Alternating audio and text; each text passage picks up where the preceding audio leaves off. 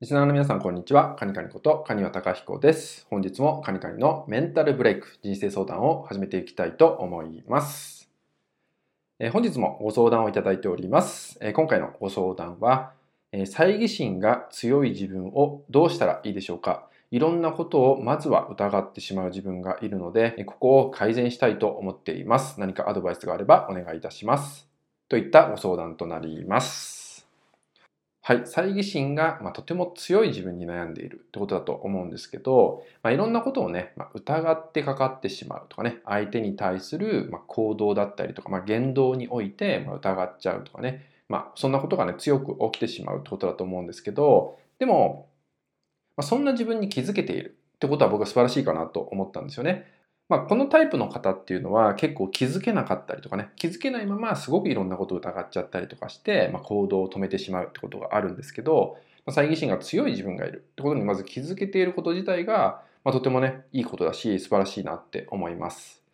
で、このね、疑ってしまうっていうね、ことなんですけど、これを少しね、こう、ひっくり返して見てみるっていうか、ちょっと見方を変えてみるとですね、いろんなことが見えてくるんですね。で、そこに結構深い部分に隠れているのが、なぜ疑ってしまうのか、なぜそういう状態になってしまうのかってことなんですけど、それは、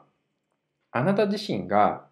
知らない世界だからってことだったりするわけですよ。まあ、つまり、その先にあなたの、まあ、人生においての幅を広げる可能性もあるってことなんですね。まあ、人間関係で言えば、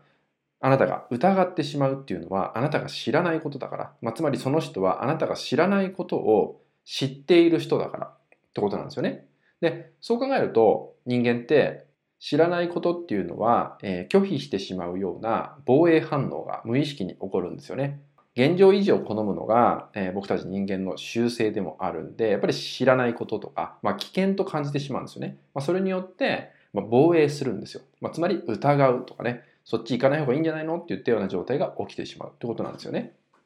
なので、このようにね、少し奥を見てあげることで、自分が知らないからなんだっていうような自分にまず気づけるかどうかってことです。でそこに気づけた時に、人生の幅を広げるきっかけ、チャンスが隠れているんですよってことです。ここを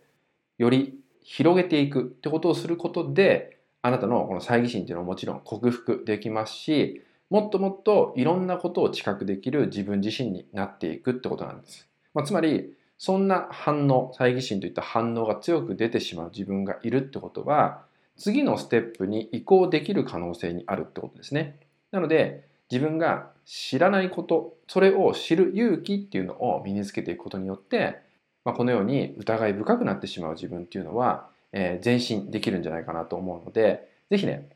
何が知らないんだろうか。どこまでまだ知らないんだろうかっていった自分も、まあ、チェックしてみるね、習慣をね、作っていただけたらと思います。はい、それではですね、今回の内容は以上になります。最後までご視聴いただきましてありがとうございました。